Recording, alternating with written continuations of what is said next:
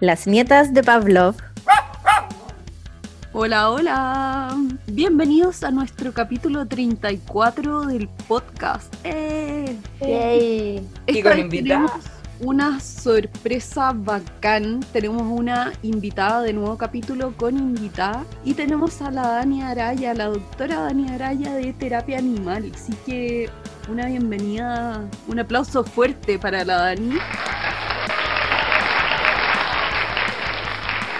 Oli, ¿cómo están? Qué bacán, Dani, tenerte acá. Sí, gracias por aceptar. Ay, estoy muy emocionada. Muchas gracias a ustedes por la, por la invitación.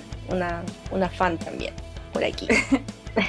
Así que hoy día vamos a estar conversando de nuevo, bien chapurreado y y disperso de conducta, de neurociencia, de caballitos, de series probablemente que estábamos pegadas hablando antes de partir. Así que eso, pues, partamos nomás. Dani, preséntate un poquitito, cuéntanos de ti. Para la gente que no te conozca, que creo que deben ser muy pocos de los que nos escuchan. Ay, qué bacán. Bueno, un saludo a todos. Eh, soy Daniela Araya, médico veterinario. Eh, me dedico a conducta más o menos formalmente desde el 2012. Eh, me encantan todos los animales en general, eh, pero me dedico a la etología clínica en perros y gatos. Y mm, bueno, tengo una certificación de Fair Free, de manejo amigable. Eh, el año pasado saqué un diplomado en neurociencia y soy candidata a un magíster de etología y bienestar animal, Buena. ¿A qué ¿De dónde el magister? de la mayor. Buena, bacán. Y eso, en eso estamos. Ahora estoy, me metí a un cursito de, de lenguaje de caballos. Ay, qué Mm, bacán. poquito,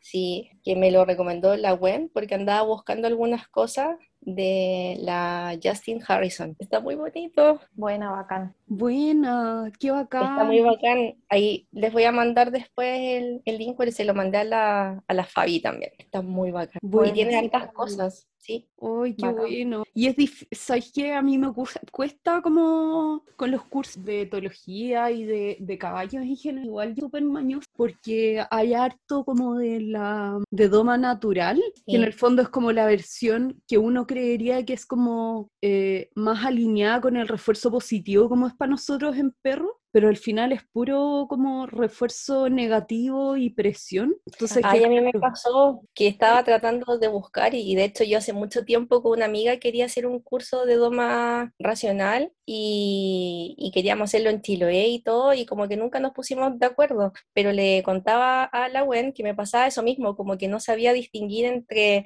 algún curso que efectivamente trabajara con, como con Lima o con, o con técnicas como más amigables, po. Era muy po. Difícil, muy Es que- difícil. y eso pasa con la doma natural o la doma racional que ocupa mucho estas mismas presiones y se justifica con que es el lenguaje de los caballos, porque es verdad que entre caballos el manejo, como si uno ve un grupo de caballos aquí interactuando, ponte tú aquí los que están afuera, uno ve que están todo el rato presionándose y sacándose de los espacios, como que esa es la manera de interactuar entre caballos, como el entrar al espacio del otro y ver quién es el que cede primero o si te va a llegar un mordisco de vuelta. Y están todo el rato como presionándose, pero que esa sea su manera de interactuar, no creo que lo valide en nuestro caso, como para estarles Claro. metiendo presión. Creo que eh, es lo mismo que justificar el pegarle a un cachorro, hacerle tss, porque su mamá los muerde, como no tiene nada que ver. Yo no soy la Sí. mamá del perro. Yo he escuchado gente que hasta muerde a su perro porque su mamá lo muerde. Y es como, señor, usted no es un Ay, perro. Dios mío. Pasa con los caballos. Ahora, después te puedo mandar la recomendación. Hay una niña que no sé de dónde es, creo que es como sueca, ponte tú, ¿Ya? que ella escribió un libro que es como de manejo, que es como un librito como de manejo ético con caballos y trabajo y refuerzo en positivo, em, que en verdad uno lo lee y no tiene, para nosotros que nos dedicamos como a esto y ya tenemos como formación, no tiene nada especial el libro, pero es súper bueno incluso para perros porque te resume qué es refuerzo negativo, qué es refuerzo positivo, qué es castigo, qué, em, Ay, qué bacán. qué es lima, ¿cachai? ¿Qué es no sé qué? Es súper buen libro, pero ella ahora está como que tiene unas ayudantías con caballos para trabajarlo en positivo y está trabajando en un segundo libro y es súper lindo el trabajo que ella hace porque, eh, ponte tú, ella trabaja la mansa de caballos desde solamente el refuerzo positivo para poder llegar a montarlo. ¿cachai? Y es Bueno. bacán el trabajo que hace, es súper lindo e incluso ya llega a cosas más choras, ponte tú ahora que está súper de moda, la arquería en caballos, La como el montar a caballo, el- mezclar la arquería, el arco, el tiro al arco, pero desde un ¿Con caballo. caballo? Sí, ¿En Guau. serio? sí. No tenía idea. Y ella lo ha estado trabajando con el suyo, con la Liberia, pero suelto, po. Ella monta su caballo sin bocado, sin montura, onda a pelo y A pelo. contracondicionando esto, desensibilizando, para que en el fondo todo sea como voluntario. Súper lindo el trabajo que hace. Oye, qué. Ay, bacán. no, dame qué bacán. Ya.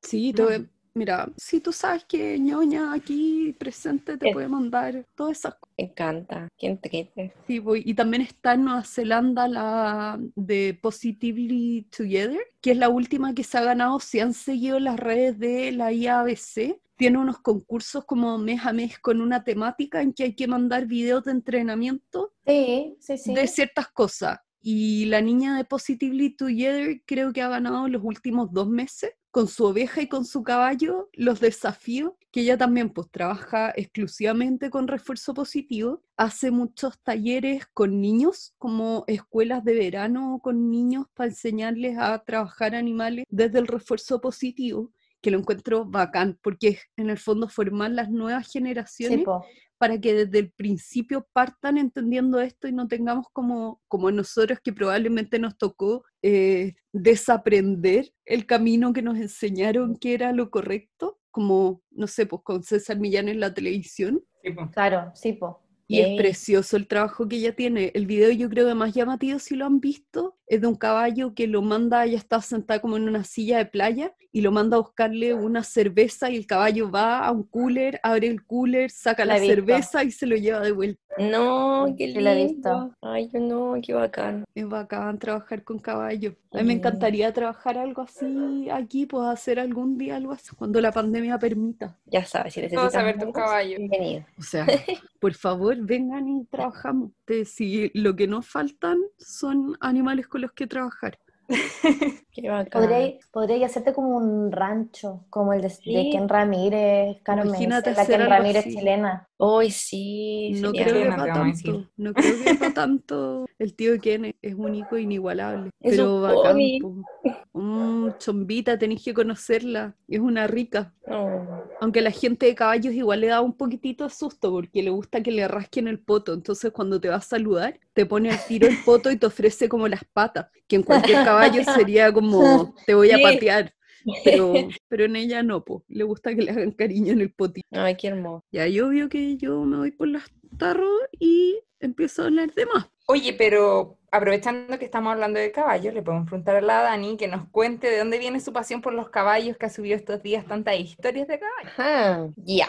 Bueno, yo, bueno, como ven, me dedico oficialmente a perros y gatos, pero en la universidad yo hice muchos cursos de comportamiento, cuando no existían muchas estas cosas, pero bueno, llegaban ahí. Em, entre ellos uno que tuvimos que era como entre Parece que ya no me acuerdo, han pasado tantos años, muchos años. Esto fue como en el 2000, a ver, entré a estudiar el 2006, 2000, entre el 2007 y 2008, por ahí. Y era un curso que teníamos que ir a, a un aras de Agustín Edwards. Y tenían un manejo con frisones y otras razas de caballos. Creo que también eran corraleros. Y claro, ahí yo contaba en un post que era súper anecdótico porque tenían un comedero de mármol. Y yo quedé súper en shock porque dije como, qué cómo cuidan a estos caballos, cómo los cómo los cepillaban. Tenían incluso en una salita como con estufa, esto era el verano, entonces, a ver, claro, habrá sido un curso como de verano.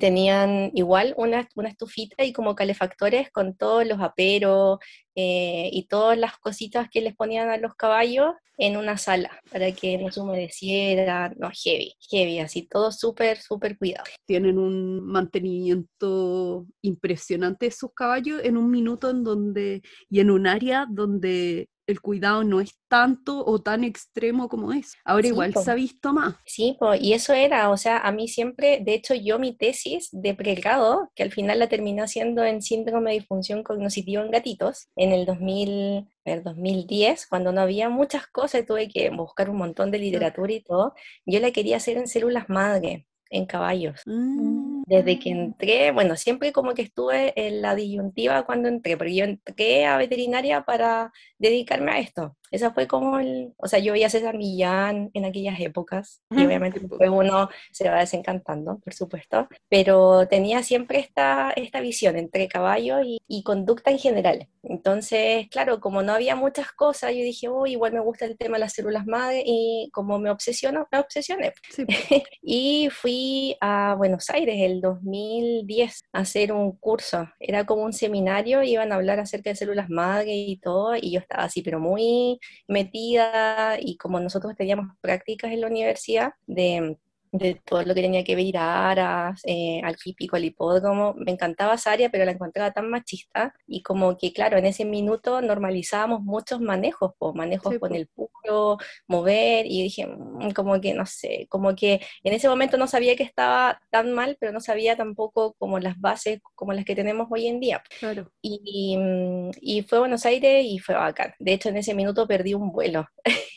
Horrible porque sí, fue, fue horrible porque al final, claro, fue como super express. Llegué con la maleta el último día a la, allá y la dejé como dije, ¿puedo dejar mi maleta acá? Sí, ya, ok. Nunca había viajado sola, más, más encima, y, y la dejé ahí, terminó esta cuestión, crucé desde que un hotel que queda en Buenos Aires hasta, hasta llegar al aeropuerto, había un taco y perdí el vuelo. Me puse a llorar, no, pero ¿cómo? ¿Cómo voy a ir ahora? Y yo así, ¿Te imaginaste viviendo ahí?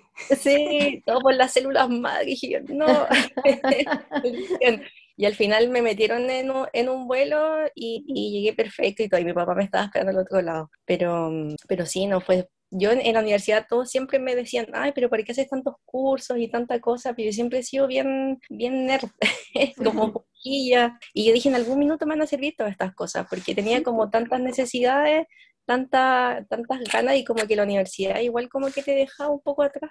Sí, pues. De ahí nació. Que uno se tiene como también como que, bueno, no sé si para todo el mundo, yo creo que me identifico mucho con tu historia porque, porque sí, pues uno está todo el rato tratando de aprender, conocer y ver qué te sirve, qué no, con quién enganchar y como, como aprender más, pues también en la universidad hice cursos de lo que pillara, de apicultura, de piscicultura, de lo que tuviera ahí. Empezaba ahí como ahí a picotear por aquí, por allá para ir aprendiendo. Siempre, me O encanta. sea, te sí. podríamos tener de, de veterinaria de caballos si hubiera funcionado esa tesis y no de etóloga. Sí, es que, ah, es que bueno, al final dije, porque en esa tesis mi profe guía que falleció, de hecho, el año pasado, de este año, de COVID, sí, fue muy triste. Y él era bacán, pues, y me decía, mira, va a estar quizás cuánto tiempo entre que los meses que hay que preparar, que tienes que esperar seis meses para, para, el, para el tema de la recuperación, de los ligamentos, ir a una tesis eterna. Y dije, ah, no, yo quiero salir ya. Entonces ahí fue que él me sugirió, pues, porque él había hecho uno, eh, una tesis igual po, de síndrome de disfunción en canino. Así que ahí me lancé y nada, fue súper entretenido porque esa tesis después sin querer queriendo salió esta como congreso de Valdivia y todo, y pero aplané calles haciendo encuestas de gatos viejos, y me acuerdo que Paco me acompañaba, verano, invierno, fue, fue súper tedioso, pero fue súper entretenido igual. Qué entretenido. Oye, Dani, ¿tú estudiaste en la mayor? No, yo estudié en la Iberoamericana, y ya quedó. Mm. No sé por qué pensé que era de la mayor. Sí. Sí, yo No, también. el posgrado, el posgrado lo hice ahí y lo dejé stand-by, Mm. el de la mayor, la primera El- generación, del magíster. El magíster de etología. Sí. Eh, ¿Pero ahora lo retomaste o todavía está ahí en stand-by? Todavía está en stand-by. Ya. Así que ahí nació mi amor siempre por los caballitos. Bueno, Mira, y cómo van cambiando a veces los caminos. Sí, Igual, por ejemplo, yo siempre, eh, bueno, mi abuelito hacía equitación. ay, qué buena. ¿Y en dónde? Él, él era eh, toda esta cosa como de, de, de los carabineros. Ah, perfecto, eh, la escuadra verde. Eso, en el sur, Ya. en los mormos, sí. Perfecto. Y de hecho, cuando yo iba para allá, siempre me mostraba libros y un montón de cosas, pero nunca tuve como acceso como a la, como cuando fuimos ya más grandes, Sí, con, como, como con lo que hacía, digamos. Y mi mamá, como es del sur, siempre tuvo como acceso como animales y cosas así. Mi papá es del norte, es como del otro extremo. Claro. Y, y claro, pues, por eso surgió ahora lo del tema de la parcela y tener un espacio. Me muero por tener un caballo, pero después me asusto con todas las necesidades que hay que suplir, o mejor no. Sí, pues heavy. Igual, claro, porque te tocó una cercanía con los caballos, pero igual ese mundo es súper machista, entonces tampoco era, no me imagino que tu abuelo fuera demasiado así como, sí, ven, voy a dale, llevar". yo te voy a enseñar a montar equitación como para que te dediques a esto. Exacto, no, y siempre, o sea, cuando yo a veces veía y hacía las prácticas en el hipódromo o en el club hípico, era, era de dulce y algas porque al final igual te hacían pinchar a veces caballos, no sé, pues corticoide y cosas así para poder Sí. correr y, y cómo los manejaban. No sé si todavía harán, pero por ejemplo, claro, a veces en esa época para que saltaran se ponían como dos personas a los lados eh, con el sonido en el suelo de los látigos, no sé si se llaman así Sí, pues. para, para que pudiera saltar, pues ahí me, me generaba disonancia cognitiva. Y dije, "Mm, no lo sé. No, todavía se ocupa mucho. po. Jamás habría sido veterinaria de caballo, porque creo que lo que tienen que ver muchas veces el dueño de caballo, sobre todo deportivo, quiere que tú tapes el problema y que el caballo rinda. Como que no Eso. hay una preocupación real muchas veces. Nada, pues al final le tomaban placas y todo cuando ya tú veías y cómo estaban esas rodillas y era como. Sí, po. Y yo creo, hay una etóloga, hay una frase que una vez le leí que decía que hay dos tipos de personas de caballos, los que les gustan los caballos y los que les gustan los deportes a caballo. Y Ah, bueno. lamentablemente tus clientes en general como veterinario de caballos no son personas que les gustan los caballos, la mayoría son personas que les gustan los deportes y si el caballo no les funciona, chao, para afuera. Eso es muy- claro, en el, en el club donde yo aprendí, donde monté toda mi vida, era un poco diferente porque era un club casi como de puros señores retirados, como puros viejitos jubilados casi. Entonces la mayoría de esa gente no era muy competitiva, como que tenían sus caballos que incluso después ya se jubilaban o estaban muy viejitos y ya dejaban de montar, pero tenían a sus caballos ahí, iban a regalonearlo, entonces fue como otra también aproximación a eso, pero es súper duro, no es un mundo así bonito, bonito. No, Incluso cuando lo que hablábamos antes de empezar a grabar, lo del mundo de la doma ra-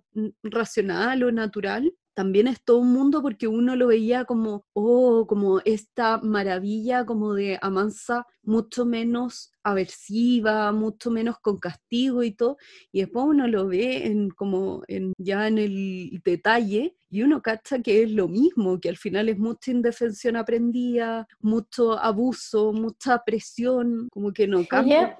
una pregunta. ¿Cuál es la diferencia entre la doma natural y la racional? ¿O es lo mismo? La gente que hace esa te va a decir que hay diferencias, pero en la base es como un poco lo mismo. Sí, eso yo digo que es como a veces de concepto, quizás. Sí, pues uno a veces como que normaliza, a veces mucho el, cuando lo ves en los espectáculos y todo, y te dicen, ¡ay, qué bonito! Quizás como llegaron a eso, pero claro, pues al final como eh, uno después se va interiorizando más en el manejo, en como en el tras bambalinas, digamos, de las cosas que van ejecutando, y mientras uno más conocimiento tiene, dice, esto no es tan así, como decía ahí tú, pues, Carmen, como que van pensando que si entre ellos se empujan, y que es como, entre comillas, nat- natural, eh, yo también lo voy a empujar Sí, po. para poder mover y para poder generar cierta. La base de la doma natural o, o racional, que también hay un poco como de marketing, porque en Chile está Doma Natural, que es de la Connie, hoy siempre se me olvida su eh, que con ella yo hice un par de cursos de taping y de amansa, Ah,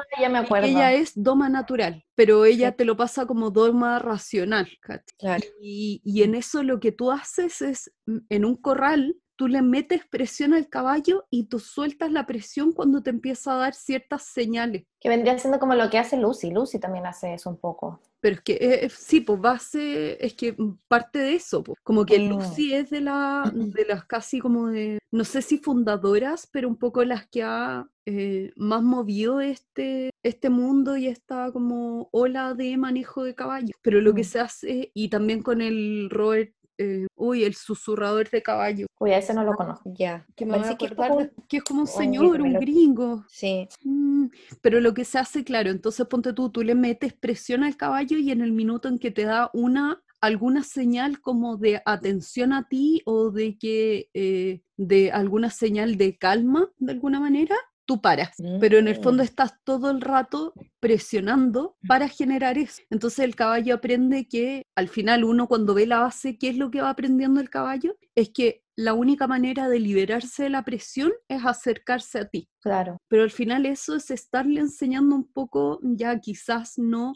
indefensión aprendida propiamente tal, pero igual estáis metiendo súper alta presión y estrés para conseguir estáis el dando opción. Sí, pues no No le tiene le opción. opción. Claro, como un poquito de inundación. Sí, totalmente. Mm. Entonces, claro, logras resultados muy rápidos, no necesitas estar subido con un látigo pegándole a un caballo, pero al final el caballo igual está respondiendo como por miedo y por evitación de la presión, porque es como, ah, ya sabes para que no me siga haciendo correr, mejor me acerco y tolero todo lo que quiera. Claro. Heavy. Hay tanto que aprender. Y también ahí sale como la, la respuesta, o sea, la pregunta ética de en nuestra sociedad actual. Porque, claro, una vez hablaba con quitadores y me decía, ya, pero eh, yo encuentro que, porque hablábamos del refuerzo positivo, ya nos pasamos a la otra onda que ahora está creciendo en Europa y en Estados Unidos, de enseñar caballos exclusivamente con clicker y refuerzo, Mm. refuerzo positivo. Y me decía, ya, pero esos caballos van a llegar a ser competitivos alguna vez, vas a poder llegar como a unas Olimpiadas con uno de esos caballos,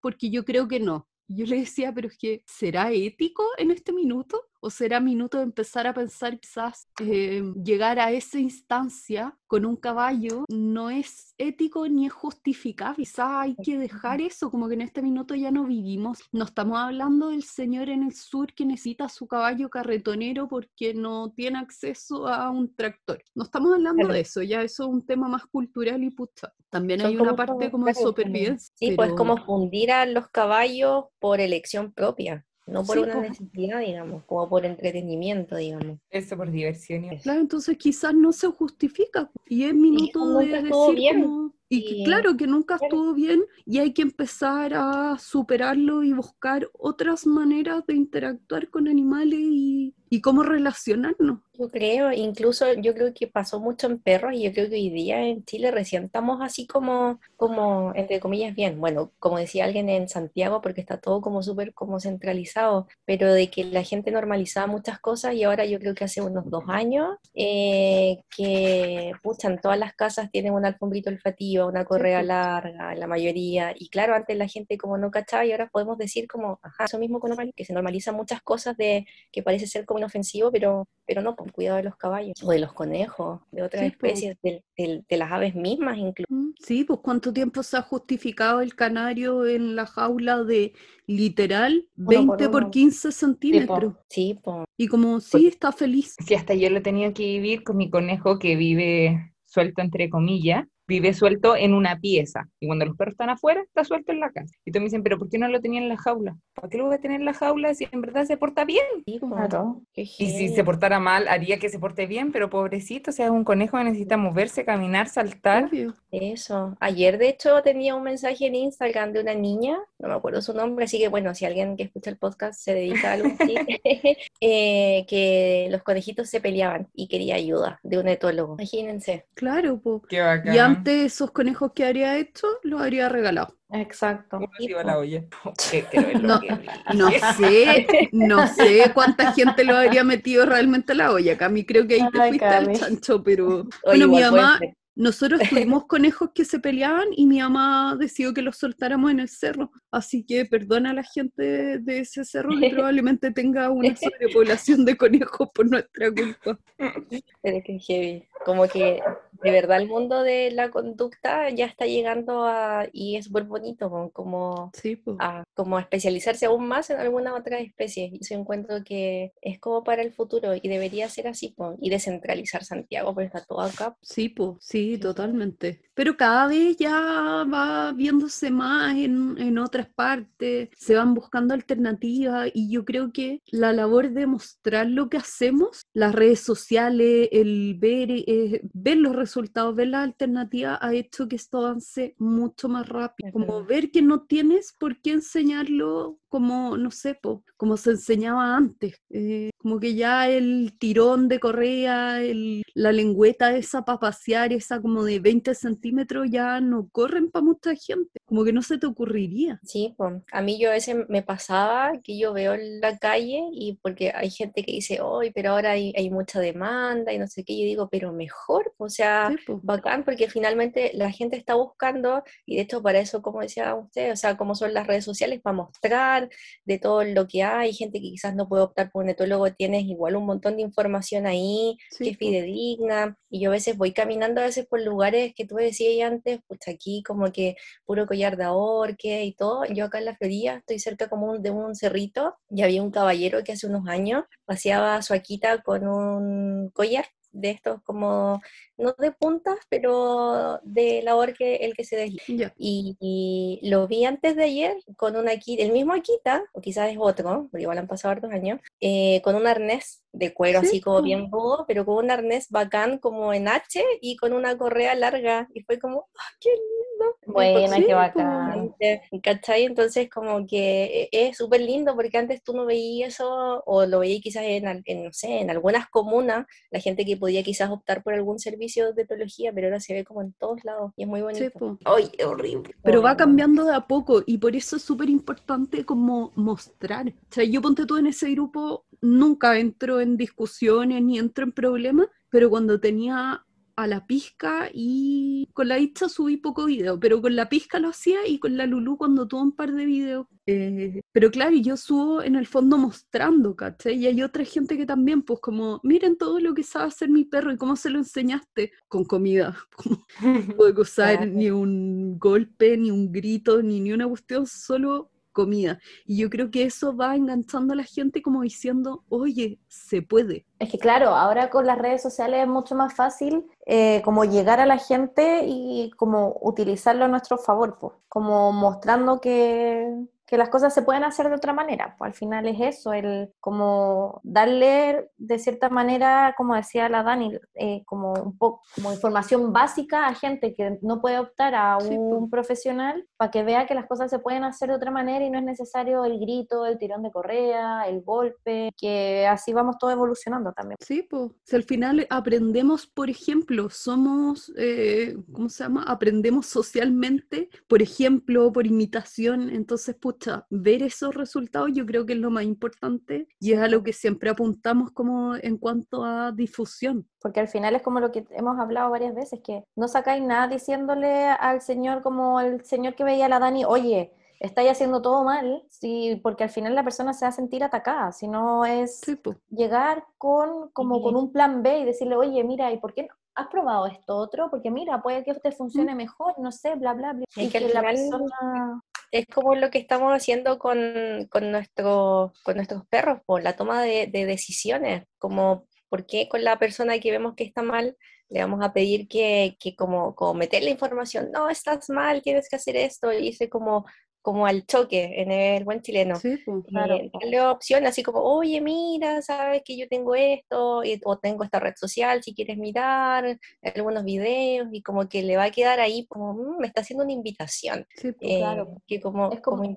es como lo que yo siempre he criticado de los que se van al choque, que le hacen la vida imposible a las personas que, no sé, po, eh, hacen parir a su perra porque querían cachorritos de, querían quedarse con cachorritos de la perrita, o no sé qué, o no sé cuánto, en vez de decirle, darle la información, de intentar educarle y decirle, oye, pucha, mira, puede pasarle esto, puede ser esto otro, qué, no sé cuánto, y darle la opción a la persona de decir, oye, sí, en verdad, pucha, parece que la cagué. Pero si vienen y te empiezan a atacar y te empiezan a funar, es como, pero ¿quién se cree esta persona que es para que me venga a tratar así? Entonces, al final, uno no, no le está enseñando nada al resto de tenencia responsable ni de nada. O sea, al final lo único que estás enseñando es Uf, me topo con uno de estos y me linchan. Prefiero evitar este tipo de gente. Sí, pues, y al final a, un rechazo a ese movimiento, que es lo que genera un poco PETA. PETA alrededor del mundo cada vez yo creo que hace una anticampaña contra ellos mejor de lo que hace a favor de los derechos de los animales por lo conflictivos que son, lo, bueno,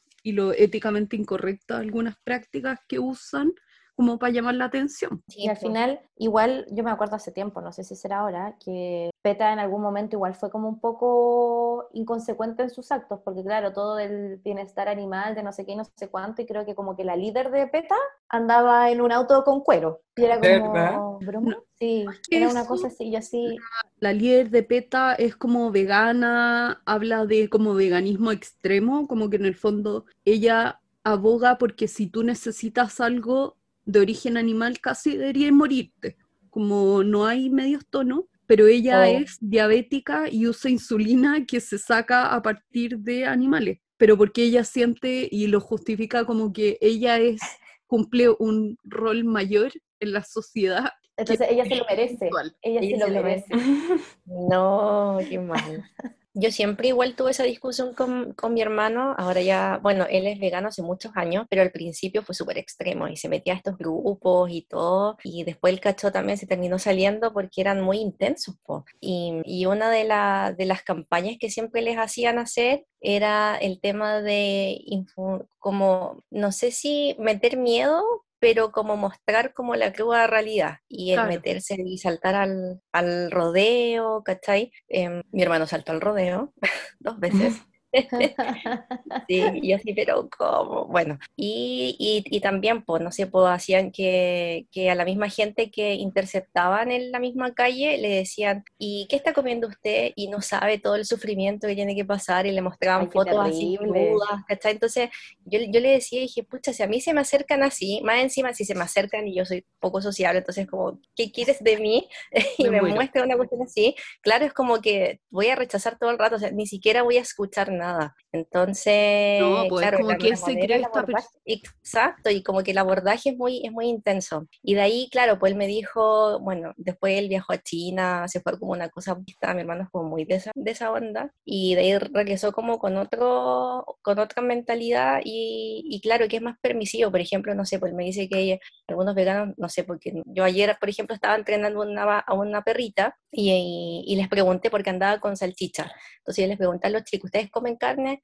Eh, quieren tocarlas o dicen, no, sí, perfecto, eh, si al final los perros comen esto y nosotros no. Y dije, no, yo les pregunto porque me tocó una vez una persona que no quería entrenar con, o sea, que le daba esa comida al perro o podía trabajar con salchichas, pero que no tenía que tocarlas. ¿Está ahí? mi hermano, por ejemplo, en un minuto no podía tocarla. Yo decía, ya, pero dale esto acá. Es que lo tengo que tocar. Como es heavy es súper sensible el tema y es muy polémico. Sí. y son esos temas que generan como reacciones eh, o opiniones tan opuestas que se encienden los ánimos súper rápido. Sí, yo creo que ahí la entrada es como empezar a generar eh, instancias para ver el otro lado, como ir enseñando progresivamente como yo tengo mucha gente como del mundo del rodeo y, y, que son muy defensores, ponte tú ahora, están aterrorizados con la nueva constitución, que en el fondo vayan a prohibir el rodeo. Esa es como una de las campañas del terror que tienen eh, oh. y que también va muy ligado a cierto sector político de nuestro claro. en este minuto. Y para mí, yo no voy a hacer, no, no creo en hacer como una campaña en contra, pero yo creo que a largo plazo esto eventualmente va a tener que ir desapareciendo, pero porque tenemos que mostrar otras maneras de interactuar con nuestros animales. Entonces yo creo que a la larga va a ir como idealmente evolucionando y desapareciendo así como desapareció, no sé,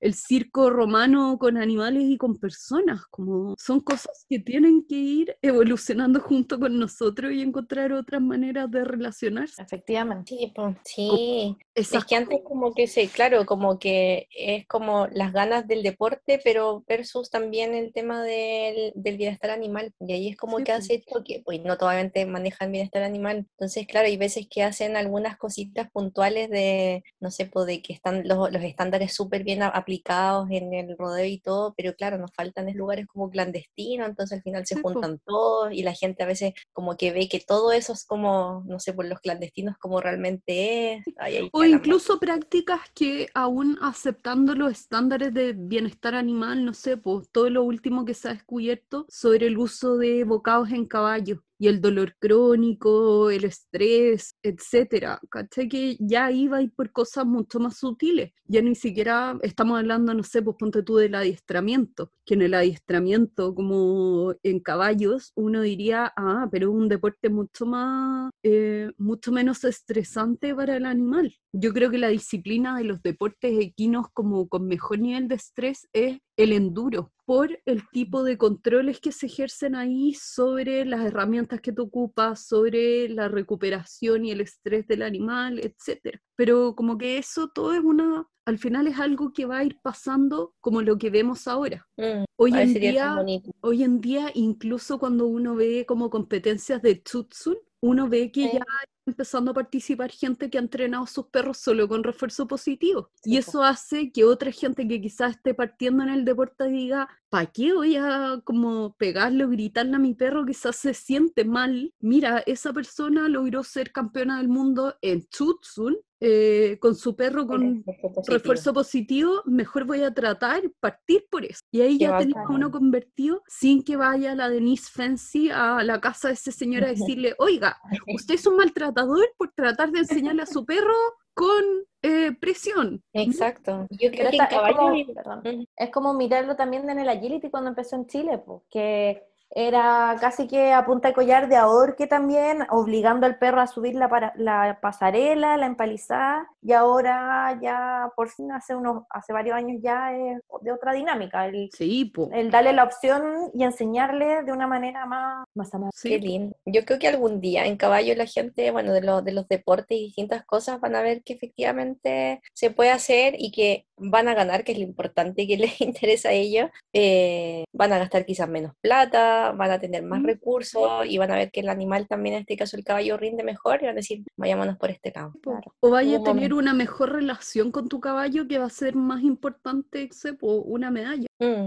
Ahora hay unas competencias de agility equino. Es bacán, Nah. porque en el fondo es desde pie, em, se entrena con refuerzo positivo, es desde la casa y qué también como que le lindo. da al lado de deporte para la gente que es competitiva. Si sabemos que hay gente Sí. que es competitiva Sí, y se po. mete a esto porque le gusta esa parte. Y está bien, no sé, no creo que esté mal. Son No. maneras diferentes de entrar. Qué bacán, voy a buscar. No, hay un mundo, hay un mundo, un mundo. Oye, y bueno, y hablando de seguir con el tema de caballo, eh, podríamos hablar, yo no sé si Dani, tú has visto ese post, post, post, ese post que anda rondando en Instagram de un campamento de verano acá en España, que a los niños le hacen pintar un caballo. Ay, sí lo, sí lo vi ayer porque etiquetaron al, al Nacho Maciel ahí y sí, me pareció horrible. O sea, es que encuentro que eso es como lo mismo que estábamos hablando antes, como normalizar ciertas cosas que claro, no le están pegando con un látigo, no están con un puro tratando de moverlo directamente, pero, pero es como la inmovilización, o sea, uno de los, de los cinco dominios del bienestar animal no es poder expresar una conducta natural, básicamente. Claro. Horrible. de hecho ese caballo estaba agarrado con una, um, como a, una, a la pared, estaba pegado a la pared Anclado. como anclado, básicamente. Estaba como con indefensión aprendía incluso. Sí, como- de hecho yo justo- Sí. Justo quería hablar de eso, porque en el máster que yo hice, eh, bueno, no, eh, tuve clases con Lucy, o me olvidó el apellido, pero una señora, la de la señora, Ujú. la Carmen. Y claro, pues ella nos mostraba muchas fotos, nos contaba mucho los caballos y en general que los caballos de hipoterapia o de los, bueno, la mayoría de los caballos como de playa, como lo mencionamos en un capítulo anterior con la Carmen y todo eso, tienen indefensión emprendida y al final la gente dice, uy, qué mansito, y en verdad es que el caballo como que no existe, casi que es, eh, automático, por la forma en que se les ha tratado, etcétera. Y este caballo a mí, por lo menos, lo que poco que se podía ver de su cara y de su cuerpo, me pareció efectivamente que estaba así como en un estado de indefensión aprendida 100%. sus ojos mostraban así como una incomodidad, como quiero arrancar de aquí, pero no me puedo mover. Exacto, y tú decís como, no, a veces piensa el caballo, es como, mm, no es como el perro que es tan sensible, y al contrario, a veces encuentro que el caballo es mucho más sensible, es mucho más expresivo con sus ojos, y que probablemente en ese video, si tiene esta, esta, esta sensación que nos da de indefensión aprendida, capaz que lo hayan ocupado muchas veces, o sea que no es primera vez que esto se hizo viral en redes sociales, pero capaz que sea algo, una, una práctica común, de recurrente. y por ejemplo, en ese mismo, no sé si fue en ese mismo paso o en otro, mostraban de otro campamento, que bueno, no lo busqué muy bien, pero sí vi algunas fotos y claro, la diferencia al menos era que aquí era, creo que con pony o con burros, pero estaban sueltos. O sea, aquí por lo menos dentro de que a ver, anda a saber tú cómo se le entrenó al, al bicho para estar así, al menos este tenía como la posibilidad de que si estaba incómodo se podía ir, no como este otro caballo que estaba ahí pegado a la pared sin, sin napo, sin opción Pues, y aparte es como lo que le enseñáis al niño en ese campamento, o sea, enseñémosle que no hay que tener respeto por el otro, que lo podéis rayar entero como diversión. Sí, pues porque aparte es que eso, es, a eso íbamos ayer cuando lo comentábamos entre nosotras. Uy, como que me oye. Eh, era como, ¿qué estáis buscando? Porque también hubo gente que metió en el saco como que todo era maltrato y metían, ponte tú, este proyecto de anatomía en movimiento en que a caballos mm. se les pinta el esqueleto y se graban eh, saltando, haciendo adiestramiento, moviéndose naturalmente y vaya entendiendo como la anatomía funcional, como en movimiento, estáis visualizando. Pero en ese caso, si uno mira, la mayoría de esos caballos, uno, había una función detrás, mm. dos eran pinturas no tóxicas y tres hacían con el caballo comiendo feliz, relajado, como que no era un estresor para él. Entonces cumplía como todo esto. ¿Es maltrato? No, yo creo que en esos casos no es maltrato y es una herramienta incluso increíble como para entender muchas cosas, eh, como tener una herramienta práctica. Lo encuentro increíble. Claro. Este eso de, que yo no tenía idea, yo no tenía idea que existía ese como esa actividad, por así decirlo, de pintarle los huesos a los caballos. Pero lo encuentro bacán. Sí, estaba no, No, pero lo encontré bacán. O sea, qué ganas que nosotros nos hubieran enseñado los huesos. Sí, no, espectacular. Estaba, pensando, hubiese sido bacán. Está espectacular y han hecho mucho como recurso que después lo filmaron una vez, dos veces y ahora hay mm, como material que pueden usar incluso estudiantes de veterinaria, estudiantes de, no sé, pues, fisiatría, de quiropraxia animal, de lo que sea. Pero en este caso, ¿cuál era el fin de actividad con los niños? O incluso si hubiera sido un animal como de terapia asistida. La terapia asistida por animales siempre tiene una función, como que el animal cumple un rol en esta actividad. Y en este caso, ¿cuál era? Como tenerlo aterrorizado contra una pared mientras niños lo pintan para que... Yo creo, no sé, enseñar al niño, cepillemos al caballo y después lo bañamos, así que alemos, eh, la lengua, así que alémoslo, pero rayarlo. Yo veo a esa niñita que le está rayando el poto. Imagínate, se asusta el caballo y le pega una patada. Además, pues, Eso fue lo primero que vi y después decía como, ya, si es que pintamos los caballos, ¿qué más vamos a normalizar? Como esa vez que estaban, que vendían pollo de colores. También de colores.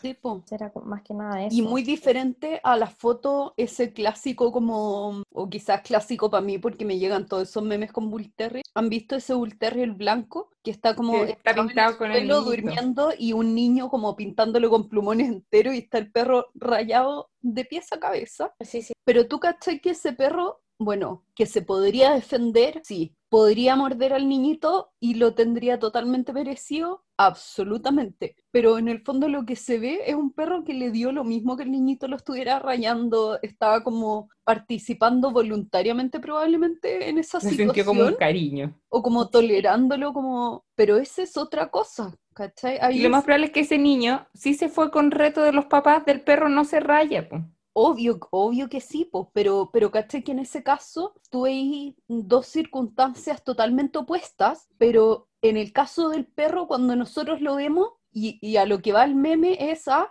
cabro de mierda. ¿Cómo le hace eso? Estoy muy Sí, pues. pro perro, ojalá el perro lo hubiera mordido, como que eso te genera. Y en cambio en este caso, que una persona que trabaja con niños y con animales lo haya encontrado que era lógico tener un caballo amarrado, afirmado a una pared y que no se pudiera mover para justificar el que los niños rayaran a ese nivel. Y aquí no pasó el filtro. ¿O será porque el caballo lo encontramos menos racional? Eso ¿El estaba perro? pensando. Sí, pues es como lo mismo, es como, no, pues que el perro tiene más, más, más importancia, o lo mismo el gato a veces, y hay veces, o el chanchito, y al final son Mm. todos animales y todo que usa el mismo bienestar animal, pues lo que pasa es que, claro, se normalizan muchas prácticas y es heavy. Claro, Sí, po. como por ejemplo, ahora justo estaba, me metí al perfil de la chica que compartió esto y parece que ayer en las noticias como que salió el tema de este caballo, po, y ponte tú, un señor de la hípica donde está el caballo dice, ha sido la primera y única vez que se ha reali- realizado y vaya la que se ha montado. Así como, qué exageración. Mm, Es no como, sé. eh, No, no, no sé, Rick. No, eso, pues, y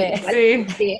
hay exageración, nada. Y O qué sea, preocupación si es la primera vez que lo hacís, porque quizás qué cosa estaba haciendo antes. Claro. Porque ese caballo, o sea, con ese, ah, ese lenguaje de indefensión aprendía, algo más había para atrás. O sea, Sí, po. Así que eso.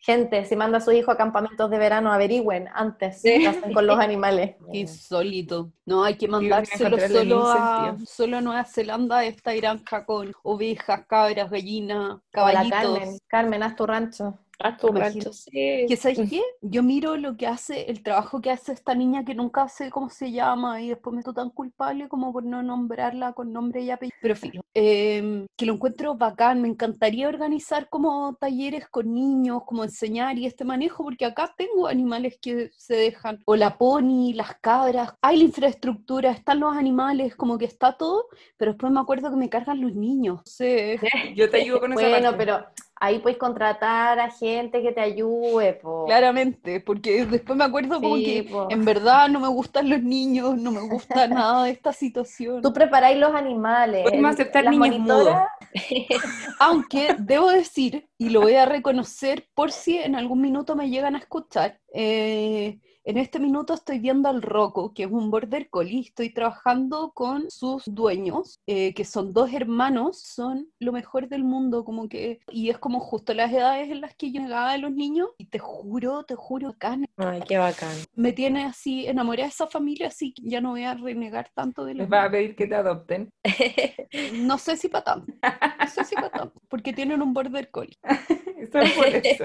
Así que caché que podría haber sido mi situación, pero mi peor situación. Un border en una familia, no Con de niños. deporte, con niños. Y amo ir a esa casa a trabajar. No es tortura. Ya. No. Sigamos con las preguntas, porque oh, qué manera de irnos por las ramas nosotras. Obvio, por siempre. La, la Cami nos cortó todo el rollo, aguafiesta. Eh, Sentí que había un punto aparte. Era el momento, era el de capítulo. Ya, hablando de border. Hablando de border, cuéntanos de tu Anuk. ¿Cómo llegó Anuk no. a tu vida? ¿Cómo decidiste tener un border? Sí, gran decisión. Eh, bueno, yo siempre había tenido perritos acá en la casa, eh, bueno, que eran de mis papás y rescatados. Eh, pasé por el primer perro que tuve, se portaba, pero horrible, se portaba pésimo, era un cocker, era un Oh. cocker y tenía, bueno, al final él falleció de síndrome de función cognitiva, menos hasta el último tiempo se daba vuelta en círculo, había que darle agüita de, de una jeringa, fue heavy, no fue, fue heavy, fue de libro y fue justo cuando yo me decidí a hacer mi tesis en esa época, el 2010, que fue un año nefasto, horrible. bueno, y después de él tuvimos varios perritos rescatados, todos se portaban como el hoyo, todos se portaban pésimo y en realidad como que nunca hicimos mucho, como que todos llegaron a veces grandes, etcétera. Y em, la gran decisión de la NUC fue cuando falleció el Benito, mi gato, que a mí me marcó mucho. Ese gato me marcó mucho, eh, fue mi primer gato que tuve con Joaco y, y nada, murió por una negligencia veterinaria. Entonces, Ay, pena. el, el Benito. Benito iba a tener cinco años este año Ay, murió chiquitito. Murió muy pequeño, no sé, a mí se me partió el corazón, o sea, fue, fue heavy. Eh, nosotros vivíamos en el otro departamento, el Benito lo, lo adoptamos de Fundación Adopta. Ya. Y después llegó la Cali que la Cali fue un día que tuve que dar unas charlas y, estaba como este stand de Fundación Adopta y había una gatita enana chiquitita que le habían tirado una cajita porque era el primer cat café, entonces dijeron, ah, un cat café, tiremos los gatitos chicos. Obvio. Ay, la gente. Ay. Dios. Y la Cali era enana, pues enana, enana. Y dijimos, pero ya tenemos al Benito y ese día me acuerdo que poco me acompañó a la charla, que era un domingo, y tomamos a la Cali, porque sabía, porque como que había que meterla como en estas vitrinas y cosas. Y de repente se cayó al agua, era tan chiquitita, tan pequeñita, que se cayó un pote de agua y estaba así, miau. Y Joaco, no, hay que rescatarla. La tomó en brazos y la papel le decía, ya, es tuya, si te la vas a quedar. No, es que la tengo acá mientras tanto. Y la gente le preguntaba, qué lindo ese gatito está en adopción. Y Joaco, eh, y era un domingo, entonces dije, ¿qué vamos a hacer al otro día? Hay que trabajar cómo hacer el protocolo. Y Joaco me dijo, ya, llevémoslo nomás. Y nada, pues el Benito siempre fue tan cariñoso, la aceptó súper rápido, la lavaba, fue súper bonito. Y de un día a otro yo tenía que ir a trabajar y se sentía mal y dije, ¿qué le pasará? Estaba vomitando, como que no estaba de ánimo y lo llevé a una veterinaria para que efectivamente dije, no, voy a llevarlo al tiro para que, para que le hagan los, los exámenes y todo. Claro. Y yo pensé que iba a ser ese mismo día, pues dijimos, no, lo vamos a dejar acá y todo. Y de a poco fue empeorando, le hicieron en, en nada, y esto fue como que lo tengo como un flachazo, después que no quería comer, después que tuvieron que hacerle como una, eh, una sonda de alimentación, tuvieron que operarlo, después me lo iba a llevar convulsionando mis manos y, así fue que después tenía no sé qué cuestión, más encima cuando le pusieron la sonda, eh, no la alimentaban por ahí, pasaba un montón de tiempo y le decía, ya, pero hay que alimentarla ahora. No, no sé qué, tuve que llevar ese día Feli, güey, un montón de cuestiones. No, fue horrible. Ay, qué terrible, Dani fue muy, fue muy estresante y lo pasé pésimo, mi gatito. ¿Y al final supieron qué fue? Eh, bueno, entre que más, más que hayan hecho algo mal, fue que yo creo eh, que no se tomaban como todas las, la, no sé, por ejemplo, si el gatito no estaba comiendo, esperaron más de 48 horas para ponerle el tráqueo, ¿sabes? Demoraron mucho en actuar. La, la sonda, perdón, la sonda nasogástrica, Entonces como que esperaron mucho, mucho rato y obviamente después el gato ya no quería comer. Obvio. Así que bueno, después de eso quedamos muy tristes, yo estaba puro clonazepam para poder soportar, porque tenía que trabajar, entonces me sentí muy culpable porque en esa época era muy trabajólica, esto fue hace como dos años y de ahí que paré el ritmo. Dije, no, el Benito viene a enseñarme algo y como que fue heavy. Y después, tiempo después, no sé, habrá pasado un par de semanas, el Benito falleció justo dos días antes de la vida. Ay, Fue súper. Y yo hace rato andaba, bueno, siempre, yo siempre he sido fan de los Border Collie, siempre, desde que era chica. Siempre quise tener un Border Collie, pero pero mis papás no querían, y típico que es como que no hay espacio, y que el patio, y bueno. Y así pasaron los años, y solamente, de hecho, después tenía como varios clientes Border Collie, de hecho me mandé a hacer un collarcito, y como siempre fan. Pero como siempre tuve gatos y bueno, en esa época que estábamos con Juaco los dos juntos y dije, ok, ya falleció el Benito, estábamos muy tristes y no sé por qué, me acuerdo que la Vale más Juan me dijo, oye Dani, hay unos Border Collie porque justo como que iba a traer uno desde Argentina, pero, pero el Benito, y me dijo, man, ¿y cuándo nacieron? Nacieron el, justo el día que falleció el Benito. Mm. Justo el día. Ah, no, estuvo nacido, tengo que hacerlo, y dije ya. Eh, y de ahí fue como todo por un tubo el, la NUC llegó en marzo. Benito falleció en diciembre. Eh, estos cachorros están preparados, hicimos como todo el trámite. La Vale viajó allá, porque yo le dije, no, anda tú, dije, yo no sé hacer estas cosas como de, de allá, de ir viendo los trámites y todo. Y, y, así fue que un día fuimos al aeropuerto en, en marzo y ahí venía la nuca. Oh. Venía todo asustadito y la Vale me lo pintó y todo y fue como una guagua, fue como que fue como, como un hijo porque lo, como que lo veníamos esperando igual hace, hace harto.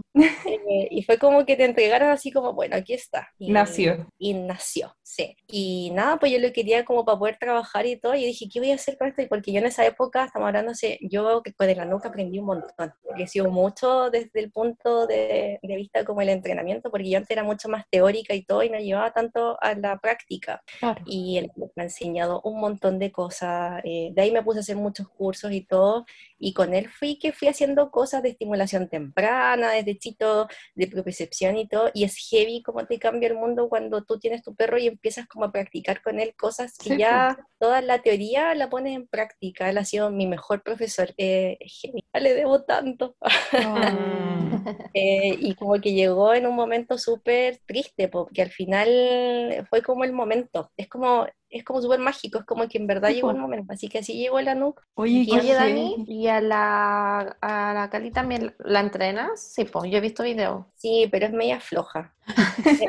bueno, gato, pues, gatos. Sí, sí, hay veces que le, no sé, por ejemplo con la Cali, después me puse como a investigar un poquito esto del cat friendly, porque igual hice un curso de la ISFM y te dije, ya voy a ver qué puedo hacer con ella, porque no se dejaba cortar las uñas y claro, se volvía. La Cali es esa, o sea, un día que estaba en el departamento, la tenía en brazos, porque para que no como que estuviera en el pasillo, y se me cerró la puerta de golpe, se asustó tanto que me dejó un rasguñón como en el antebrazo y todavía lo tengo. Se me dejó como una cicatriz. Estaba tan asustada y, como era, era, era chiquitita, sí, y se asustó tanto y dije, ya no importa, no pasa nada. Porque esa gatita, la, la Cali, que hoy día tiene ya cinco años, eh, cuando la pusieron en el Cat Café y en esa cajita, eh, la tiraron en un, en un, como un camioncito con todos los gatos que estaban en adopción para el Cat Café. Imagínense, gata chica y mm. todo, con todos los otros mm. gatos, estaban todos así, pegando para todos lados, y era enana, poder haber tenido como, no sé, con suerte un mes y medio, dos meses, ¿verdad? Entonces, como que siempre fue como a la defensiva, yo hubo que trabajarla mucho. Y la primera recepción, de hecho, con el Anuk,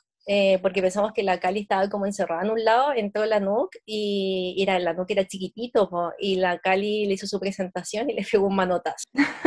Ese fue de entradita. De entrada. En claro tu lugar, perro. Sí, aquí. Entonces con él... En el suelo, yo arriba. Sí, de hecho en el mismo departamento donde vivíamos tuvimos que hacer muchas cosas en alturas. Paco le encanta hacer todas estas cosas como rascadores y cosas, así que le hicimos todo un, un, un circuito. Pusimos una rejita bebé y todo. Y entonces la Cali, en ese minuto empezamos a trabajar, como en hacer un montón de cosas de entrenamiento y vimos que tenía como algunas facilidades, pero por ejemplo nunca he podido, no sé por qué salte que salta acá como, como a mis hombros, es como que me mira así como, ¿en serio tú quieres que haga eso? No, adiós. Pero sí pudimos desensibilizar el, el tema de, la, de, de, las vacunas, el cortarle las uñas y eso, bacán. Buena, bacán. Bacán. Oye, ¿y hablan o todavía no hablan con sus fotoncitos? El, el mira, ayer hablaba con una niña y bueno, yo escuchaba yo el podcast de ustedes y de hecho todavía no me alcanzó a leer el, el libro, no me el tiempo. Vaya a volverte loca. Ay, qué bacán. Voy a volverte. Que la pega, como que, de hecho, la Gwen, si me está escuchando, siempre me, me reta. Dice, ¿cuándo descansas? Trabajas todos los días. Y, y Ay, el otro día vi una historia tuya el domingo como a las 7 de la tarde. Ay, también lo vi y te quise pegar. Dani, el domingo. Ay, lo sé, es que donde estoy haciendo estos viajes a la parcela y todo, de hecho, eh, bueno, los martes son mis días libres y igual tengo que trabajar y como que me disparo los pies sola. Sí, pues. el pasado dice como, puta, no, debería haber tomado otra decisión. Sí. Em, sí, entonces eh, tiene tres botones, el de vamos a jugar, el de se terminó y el de hueso. Y tengo uno acá al lado de mi cama que es el de acostarse. Entonces, me, bueno, todavía lo estoy cargando y todo, y, mi hermano se encarga de jugar con él, es como súper efusivo, dice, vamos a jugar, y literal sale disparado para afuera. ¿Y qué es lo que está pasando? Que ahora sí efectivamente le dejamos opción de los dos botones y, y el otro, el se terminó, ya, ya cacha que ya se terminó todo, como que termina el juego. Y, entonces pasó algo súper chistoso, porque la vez pasada, cuando fue? Como hace unos cinco días atrás, había puesto el botón y está justo al lado del ventanal. Entonces aprieta y dice, vamos a jugar, como que asocia el ventanal es como salir y patio jugar. Y ahí agarra el frisbee y todo. Eh, y mi hermano lo hizo entrar y me contó porque de repente le dio dos botones y él quería apretar el de jugar y apretó el otro. Él se terminó y cuando lo apretó bajó las orejas y se fue al sillón a acostar. no, no, pobrecito. Como que así como, mucha, apreté el botón equivocado, pero cachó que se terminó yo quedé súper sorprendida. Fue como, no sé si habrá sido algo condicionado, algo que en verdad entendió, algo anecdótico, pero fue como súper choro que, que, claro, que supo así como, se terminó y él mismo se autoexilió y se fue. Ay, pobre. Pobrecito. Qué bacán. No, te vaya a volver loca con el libro, es demasiado bueno. Ay, qué bacán. Siento que hay tantas cosas y es como hablaba con, porque alguien me, me preguntó, me decía, si uno creía que era antropomorfizar a los perros el hecho de hablar o era eh, una necesidad. Y yo creo puntualmente que estamos, como lo que hablábamos, estamos en un momento como que hay tanta información, estamos creciendo, hay, hay, que no todos los cambios son malos, o sea, todos los cambios son siempre como para mejor o, o deberían ser. Yo no creo que sea una necesidad de nosotros, así ser como Tom Berry, como Lisa Tom Berry, me encantaría ser algún, en algún momento. Sería hermoso. Sí, pero creo que es el, el perro lo está pidiendo, o sea, él necesita comunicarse y, y es una manera súper linda de, de poder generar vínculos también eh, y no creo que sea una antro... Sí, pues a Sí, nosotros el, ¿cómo se llama? Cuando subimos las historias, nos llegó harto comentario como vueltos locos, así como yo quiero, yo quiero, yo quiero, yo quiero, y otros como que no les gustaba porque sentían que era más importante que nosotros aprendamos a leer el perro primero. Y yo creo que no son excluyentes, de hecho, yo creo que para trabajar esto de los botones, tú tienes que entender del lenguaje primero de tu perro porque necesitas leer muchas situaciones para poder explicarle los botones y ver que los esté entendiendo bien. Entonces yo creo que son cosas en paralelo, pero es darle un poco más de autonomía para que te Sí. pueda pedir ciertas cosas de manera más clara, porque quizá, no sé, pues si tu perro te pide salir, no sé, aquí en mi casa, que yo tengo como de la ventana de mi pieza, salgo al jardín, si la piña se pasea por la ventana, yo no sé si ella quiere ir a jugar afuera quiere ir a hacer pipí, quiere ir a comerse al gato del vecino que se pasó a mi casa, porque ya odia a los gatos excepto a los nuestros. Eh, quiere ir a ladrarle un caballo, está con dolor de guata, en el fondo no tengo idea lo que le pasa cuando me pide salir, solo sé que quiere que le abra la ventana para salir. Entonces, darle esta como autonomía y que te puedan explicar lo que quieren y ser concretos, va más allá como de lo que de repente su lenguaje corporal les permite porque quizás adentro de la casa si me trae un juguete o no sé, pues me manotea el plato del agua, yo voy a entender que quiere jugar o quiere el agua, pero en otro tipo de circunstancias no sé si ellos tienen las herramientas, o sea, no las tienen, no tienen herramientas de ser mucho más concretos con nosotros, que es lo que sí les dan estos botones, le dan la posibilidad de ser mucho más concretos. Es verdad, sí, yo también encuentro, si al final son como opciones, es como antes quizás, claro, uno normalizaba, es como lo, que hablábamos de otras, de otras especies, o sea, hay veces que hasta los mismos cerditos le ponen estos juegos cognitivos y dices como, no sé, pues si te ve una persona al campo, uno va a pensar que está loco, así, porque le está dejando esto a un, un animal de producción, Obvio. pero, pero el mundo está cambiando, pues, y tenemos que cambiar Sí, con po. ellos también, Sí, sí, totalmente. Pero es verdad que hay mucha cosa como que va saliendo. No, lo encuentro fascinante la época en la que vivimos y con las Sí. posibilidades que nos entrega la, las redes sociales, la, como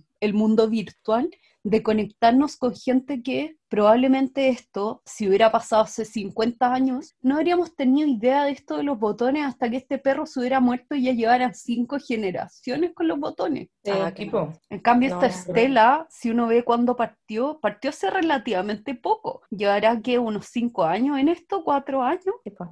Bueno, y de hecho, bueno, una de las personas que nos siguen en Instagram nos comentó sobre, no de Estela, sino del otro, el, Bunny, el pastor en inglés, ya Bunny. que claro, habían subido sus, los, sus dueños a TikTok uno de los, como de las conversaciones con él y que, le que había dicho como que había tenido un sueño acuático, ponte tú. Y le preguntaron como, ¿qué soñaste? Y porque se movía mucho y él respondió, strange, así como ¿Cachai? todos cagados de miedo y demasiado Oh. bacán, demasiado entretenido. Qué, qué- qué Es que- bacán. Imagínate las posibilidades que abre para perros ansiosos o con problemas o esos casos de repente un poco como que salen de la norma. Pizca, la pizca. La pizca que de repente tenía estos días malos en que atacaba la pared, en que andaba como con las pupilas dilatadas y andaba como saltona y que no había pasado nada evidente que tú dijeras que lo hubiera afectado, pero imagínate haber tenido un sistema de comunicación con ella que te pudiera decir, siento mal, estoy teniendo un día como el hoyo, por favor hables. déjame tranquila o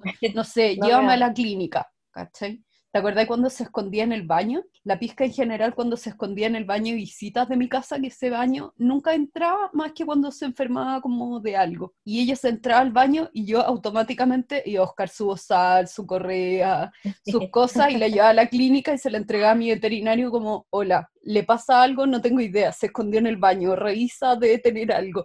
Y efectivamente siempre tenía algo, pero, pero esa era su manera de comunicar, no sé, me duele la guatita porque me comí una fuente de cerámica, true story, pero, pero ¿cachai? Que darles una, no sé, como que me parece fascinante esto de poder darle más autonomía a ellos y posibilidades de comunicarse, que a la vez es un compromiso mucho más grande con tu animal, porque es dejar de mm. tratarlo como un subordinado a ti y empezar a trabajar a, como a, considerarlo como un compañero. A mí, de hecho, por eso es lo que me gusta, que uno le da como, como libertad de, decisión, porque tiene más opciones. Incluso yo me imagino, quizás, bueno, la gente que se quiere dedicar al 100%, pero incluso puede ser para, para, algunas cositas como ejercicio. Estaba pensando la vez pasada, no sé, por necesidades conductuales ya a algunos perros les gusta roer, lamer y todo, y quizás lo hacen durante todo el día, pero ¿cómo tú vas a saber? O sea, obviamente vas a observarlo y vas a ver, pero quizás ese perro en ese minuto tú piensas por su lenguaje, por su, no sé, las cosas que está mostrando, que quiere algo y en verdad quiere otra cosa. Entonces, yo imaginaba ponerle como los mismos botones y poner varios tipos de recursos como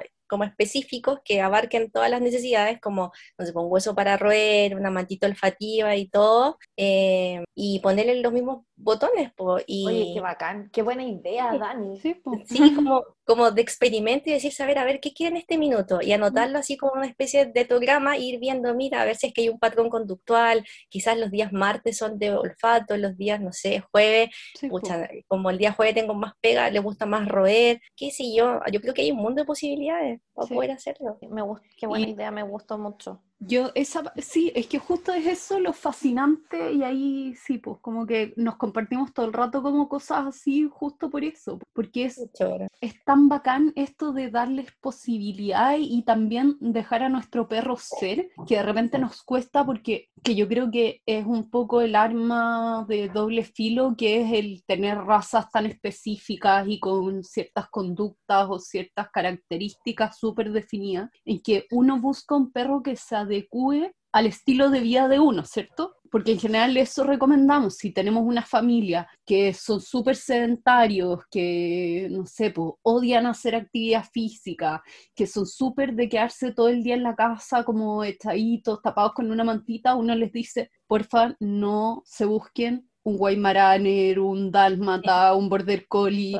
Búsquense un perrito más sedentario como ustedes, o al revés. Si son muy deportistas, trata de no comprarte un bulldog francés que lo vaya a matar de un choque de calor el primer día de paseo. lo mismo, yo pensé en un pug, pero, pero básicamente lo mismo. Pero también se nos olvida que nuestro perro es un compañero que entra a la casa y que a nosotros nos toca hacer concesiones y adecuarnos un poco a sus necesidades, que yo ahora lo he vivido con la piña, yo ya iba en mi tercer Bull Terrier, que aunque fueran muy diferentes, igual tenían una línea más o menos parecida. Son perros que tienen energía, pero una energía que la gastan contigo. No es que necesites como salir a hacer actividad física, sino que son muy demandantes de atención, más que de gastar energía. Eh, pero son perros súper adaptables a, a, poca rutina, cosas así. Y en cambio ahora tengo a esta pequeña talibana de las rutinas que le gustan su rutina y las tiene tan definidas que ponte tú, no sé, cuando yo voy a trabajar se la dejo a mi mamá que me la cuida en el día, para que no esté sola todo el día aquí ladrándole a los caballos. Duerme siesta con mi mamá. La persona favorita del mundo de la piña es mi papá, pero si mi papá llega a la casa cuando está durmiendo siesta con mi mamá, la piña no se va a levantar de la cama para ir a saludarlo porque es su minuto de siesta con mi mamá. Ay, chiquitita. Tampoco, aunque ama a mis papás, cuando ya pasa ciertas horas de la noche y yo todavía no he llegado, ella ya me está esperando en la puerta como me quiero ir a dormir a mi casa. Como que tiene una rutina súper definida, que también me encanta esta posibilidad de ver qué piensa más allá, porque de repente uno la fuerza muchas cosas, ¿sabes? No sé, subirla al auto para llevarla a la casa de mis papás y quizás de repente no quiere ir a la casa de mis papás, o al revés, no se quiere venir conmigo. Y como darle esa autonomía y empezar a darle eh, como una lección, lo encuentro así fácil fascinante, como que esto es lo que me gusta de la relación con animales, no tener Sí. un, un subordinado o un accesorio, sino que tener de verdad un compañero. Tal cual, tal cual. Es muy bonito, es muy bonito y además siento que genera mucho vínculo y, y no es excluyente del tema del lenguaje corporal porque hay que saber mucho también de cómo, de cómo se están comunicando,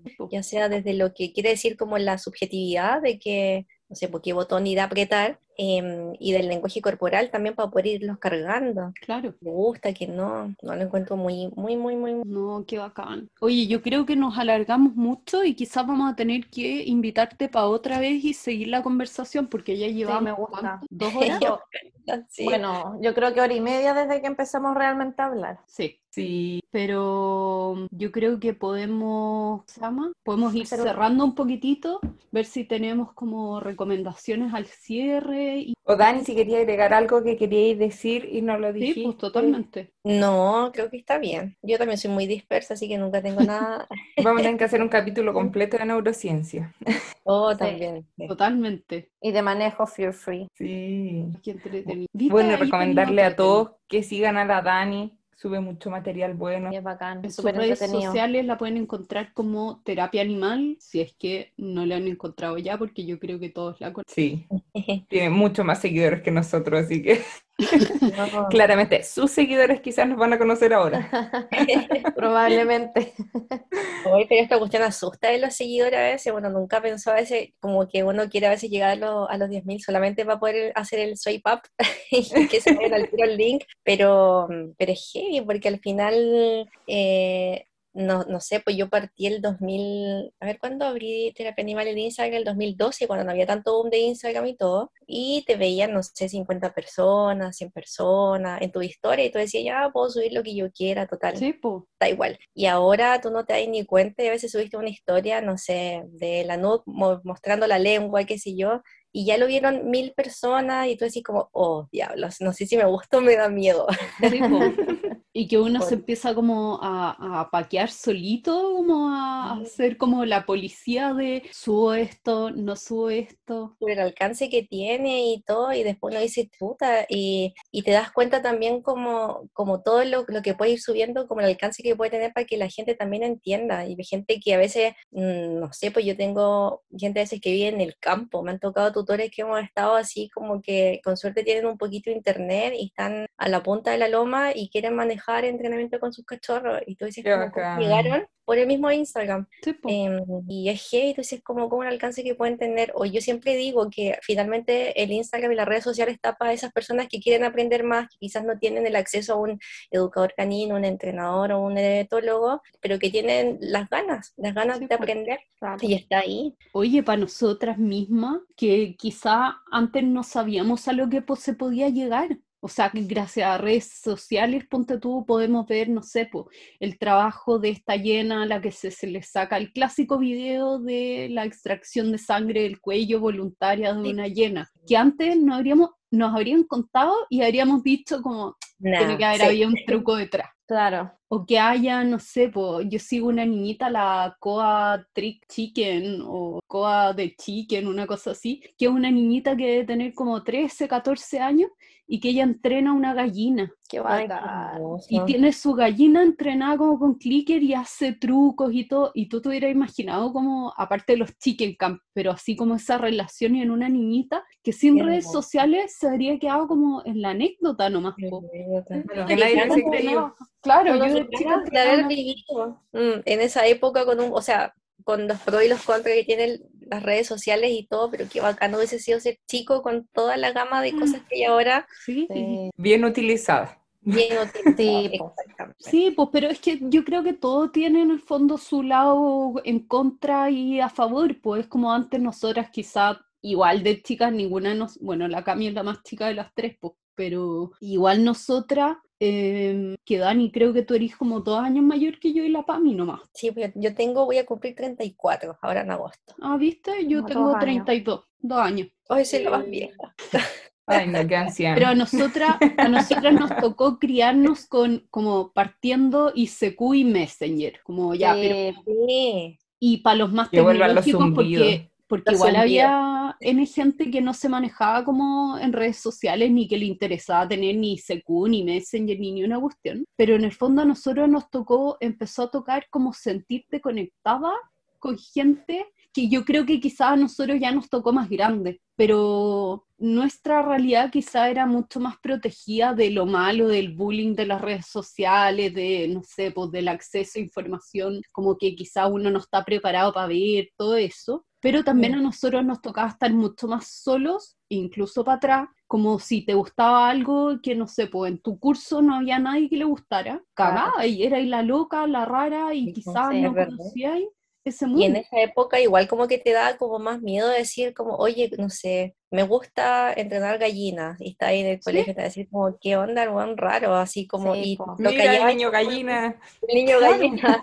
Y lo callabas como, como, no sé, como por lo mismo, para que no te hicieran bullying y todo. Y la sociedad en que vivimos ahora y todo es como, ¿sabéis que aunque parezca raro, filo? Igual lo digo, me gusta esto y qué. Y si Sí, soy la única, como filo. Y que eso yo creo que lo permitió Internet, que te conectó con gente que, no sé, pues te gusta, erais fanático de, qué sé yo, de tal anime. Pucha, ahora encontraste a cientos de personas que son igual de fanáticos que tú y no eras el único raro. Entonces eso también como que Sí. valu- valida tu realidad mucho más y es como Qué la gracia, pues Sí, y el acceso a cosas que, no sé, pues antes no era y tenía. O sea, yo parte, gran parte de mi formación ha sido como cursos online, formación online, eh, diplomados, qué cursos, certificaciones y todo. Y esto hubiera sido hace 20 años, habría tenido que tener otro presupuesto para poder Sí. irme para afuera y seguramente no habría podido hacer la variedad de cosas que puedo hacer ahora porque tenés que juntar tu plata para un viaje y para meterlo todo en ese viaje y después cagaste. Eso también es lo bueno de la pandemia, que se ha descubierto que muchas cosas que uno no se imaginaba la podía hacer online. Además. Lo encuentro maravilloso. Encuentro Sí. maravilloso que como el acceso a la, a la, a la misma tecnología le haya, podado, le haya como podido dar un vuelco, por ejemplo, a los de educación canina o Sí. felina. Y, ¿Tú hacías antes gente- clases online? Mm, muy pocas, como a regiones y todo. Y ahora mis mejores alumnos, alumnos online, porque son Sí. súper mateos, son súper... Tengo una señora que es de, quizás me, me, me va a escuchar, la señora Alicia, que es de la, de la Estrella, y nos vemos desde el año pasado, ella me conoció por unos cursos que hice en internet, y hasta el día de hoy la, la veo. Eh, y es súper dedicada con sus perros, con sus gatos, eh, y así mucha gente, como que, como lo que hablaba ayer con alguien, no me acuerdo de quién hablaba, que la necesidad de, de entender y tener cursos ahora de la gente como con sus perros es muy alta, y eso Sí, es debido po. solamente a la masificación por el tema de la pandemia. Y esto le abre la puerta a muchas personas que quizás viven en pueblos chiquititos, en regiones alejadas y no tienen entrenadores de buena calidad eh, donde ellos viven. Exacto. O no sabían que tenían. Sí. No, Claro. y, y no sabían, pues yo ahora veo un perro acá en Melipilla y que ellos durante mucho tiempo estuvieron yendo de todo y a entrenadores a Santiago, porque no sabían que había alguien acá en Melipilla que vivía y entrenaba, ¿cachai? Y, y tenía, y sentían que estaba todo en Santiago, pero las redes sociales de nuevo nos conectan, y como que te van mostrando, oye, ¿sabes qué? No era la única persona loca. Exacto. Eso es lo lindo. No, es Ya, de nuevo nos fuimos por las ramas. Nos Así habíamos despedido hace 25 minutos. Habíamos partido la Bueno, y como última cosa, Dani, ¿quieres promocionar tu nuevo emprendimiento? Ay, sí, pues Ah. me había olvidado eso. Sí, bueno, se viene, todavía falta poquito para la página web. Hay, con la Fabi, somos socias, la Fabi de Fabi Canina, de una tienda que va a tener cosas como no solamente para el bienestar de los perros y gatitos, sino que también para los humanos. Eh, todavía vienen hartas sorpresas y queremos enfocarnos harto en el tema del, del entrenamiento y cosas que, que efectivamente no hayan en otras tiendas. Y se llama Cogniplay, arroba Cogniplay. CL. eh, sí. Qué bacán. Ese es el... Sí, así que dijimos, bueno, ya es momento de... Y, y con la Fabi, bueno, también fue como esto, como de conocernos por redes sociales y todo, y caímos bien, tenemos muchas cosas en común, así que fue, fue súper entretenido. La Fabi puede ser otra entrevistada de un capítulo. Y la Fabi con Totalmente. Cogniplay, tienda de mascota, y le pusimos aprender jugando. Mm, Qué lindo. Y bacán. Me gusta ese eslogan. Sí, Porque eh, van a tener cosas que uno tiene que andar como picoteando en distintas páginas, porque si bien hay muchas páginas que venden cosas, pero contrae lo típico. po. En cambio, Sí, los puzzles, cosas así que he visto ahí un poquito, Sí. no los encontré en todas partes. Sí, pues esa es la idea, tener hartas cositas como que trabajen. Por eso quisimos hacer el, el, el loguito, que oh, nos costó, pero una eternidad, de que fuera como un puzzle, pero, pero también como, como meterle un poquito el cerebrito, y era como que piezas como, como que se juntaran, pues, entre la carita de un perro y un gatito, para el concepto, como de puzzle, de, de esto cognitivo, pero que es para, para perros y gatos. Maravilloso. No es menor el tema del logo y el nombre y todo Es eso. heavy, fue, fue un parto para poder Dino a hacerlo. nosotros.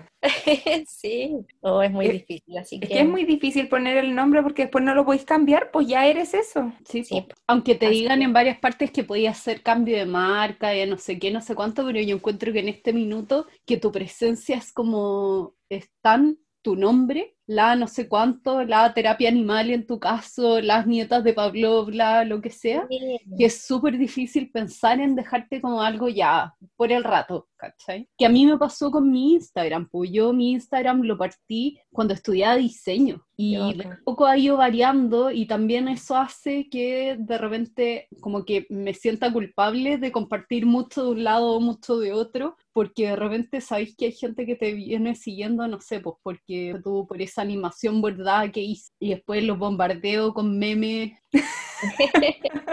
con memes de gato, Videos de TikTok. ¿cachai? O videos de TikTok o las fotos de perro. Entonces, cuesta todo ese lado. Es todo un mundo ese. También difícil. podríamos hablarlo algún día como enfocado a entrenadores. Sí, no, es difícil llevar el mundo de las redes sociales y, y El cambiar a veces. marketing. y decís- oh, Sí, y tú decís como, quiero renunciar y ya no puedes, pues si ya la gente te pide que subas cosas y todo, y Sí, es como, pues, Y después de ahí a un pelotudo que no sabe nada, que sube un video de las 10 cosas que tienes que evitar para que tu perro no te domine y veis que tiene 300.000 seguidores y decís, no, tengo que seguir solo por sí, sí, es verdad. Ayer me apareció un video así y fue como, no puedo creer esto, no puedo creer esto. Y la gente le hace caso. Es que tiene es mucha impresionante porque la gente cree que porque tiene muchos seguidores es bueno. Sí, pues. Que la capacidad de venderse, si ese es un talento y tú te puedes vender siendo no un tengo. incompetente. Así es. Es verdad. es Saliste verdad. como del más allá para mí. Sí, ¿Por qué? ¿Se escucha lejos? como Se que se escucha escucha raro. como con eco. Ah, espérame. Ahora sí. Perdón. Es que me había sacado los audífonos. Es como que fuiste un asomado de repente, así como... Justamente, efecto somado. Qué bacán. Dani, Ya, ¿algo pues, más? Eh, no, dejarlos, bueno, invitados a- al Instagram de Terapia Animal, arroba Terapia Animal. Eh, ahí estoy subiendo muchas cositas. Ahora viene el mes de los gatos, así que vamos a tener hartas sorpresitas ahí también. Y eso, muchas gracias a ustedes por la, por la invitación em, y por compartir un poquito de, de lo que ha sido mi vida nacional. Sí. Gracias. Gracias se viene un capítulo 2. Totalmente, para no ser más, que y ahí nos preparamos, nos preparamos, nos preparamos para enfocarnos. Es que yo creo que aquí el déficit atencional reina. Sí. Yo también soy, es que nos juntamos las cuatro, yo creo que cuatro tenemos mucho, mucho que decir, Sí, sobre po. todo si es conducta y todo. Nos falta el pisco sour, ¿no? enganchamos. una cerveza. Pucha, siempre hemos querido hacer un en vivo Un con cola y Eh. pucha, los horarios no nos, nos juegan en contra. No, Ya lo lograremos cuando cambie Ya la lo- hora de nuevo. O lo cuando ya esté allá. Lo vamos a lograr en algún minuto. Eh, ya, pues no, y Dani, gracias a ti por aceptar como esta conversación con nosotras. Eh, yo sé que no es fácil despertarse un martes a las 8 de la mañana para ponerse a hablar cosas serias, así que demasiado agradecidas por eso. Sí, gracias, Dani. ¿Y No, ustedes, chiquillas, alguna recomendación? ¿Algo que quieran dejar invitado a la gente a ver, leer? Vi Luca, me gustó. ¿Bueno? Sí, pues la comentó la Cami la semana pasada y la vi y me gustó bonita. ¿Viste? Sí, Silencio, Bruno. sí, la- Sí. sí. Así que Carmen Vela, para ponerte en sintonía. Sí, muy bonita, yo también la vi. Aprovecharé mi estadía en cama para verla. Muy bien. Muy bien. Yo quiero hacer una recomendación de. Herland, la que estábamos hablando antes. Una serie de, de caballitos, de rehabilitación, que tiene 14 temporadas, entonces para quedarse muy obsesionado y iniciar. Oye, Sí. yo me puse a buscarla y en el Netflix de acá no está. No, No, No. qué mal, pero búscala, búscala en internet, es muy buena. Ahora, igual Dani, te preparo, que no es tan spoiler, te preparo, lamentablemente las primeras temporadas se enfoca mucho en los casos como de rehabilitación de caballo y todo, y después pasa por unas temporadas en que se le olvida como que trabaja con caballos, como que es como el fondo, como sí, ¿Ya? yo trabajo con caballos y ya los veis súper poco, pero después vuelve, es la única lata de la serie, porque a Es mí que me gusta esto, temporadas. Sí, yo creo que eso es también, o sea, igual es difícil mantener como la misma línea. Obvio, sobre Mm. todo, no me imagino que el pueblo, o sea, como el pueblo, no me imagino que el público que, le que enganchó en la serie solo por los caballos sea el público objetivo de la serie. Yo creo que son más como de, de teleserie, como de drama normal. Sí, O sea, había que Como meterle a- y cosas así. sí, tiene como una mezcla de todo y es muy bonito. Sí, es muy lindo. Totalmente de acuerdo. Y que, bueno, eso. pues. Eh, nos despedimos, lo dejamos hasta aquí este capítulo. Espero sacarlo antes de fines de julio. Fines de año. Si lo, si lo están escuchando esto y todavía no estamos a agosto, un aplauso para mí. Una estrellita. Una estrellita, me va a ganar un premio. Eh, un mensaje del futuro. Claramente no lo logré y estamos en agosto. Lo siento, les prometo que hice mi mejor esfuerzo. Eh, pero eso, gracias por todo y chao, chao. Chao, chao. Chao. Que estés bien.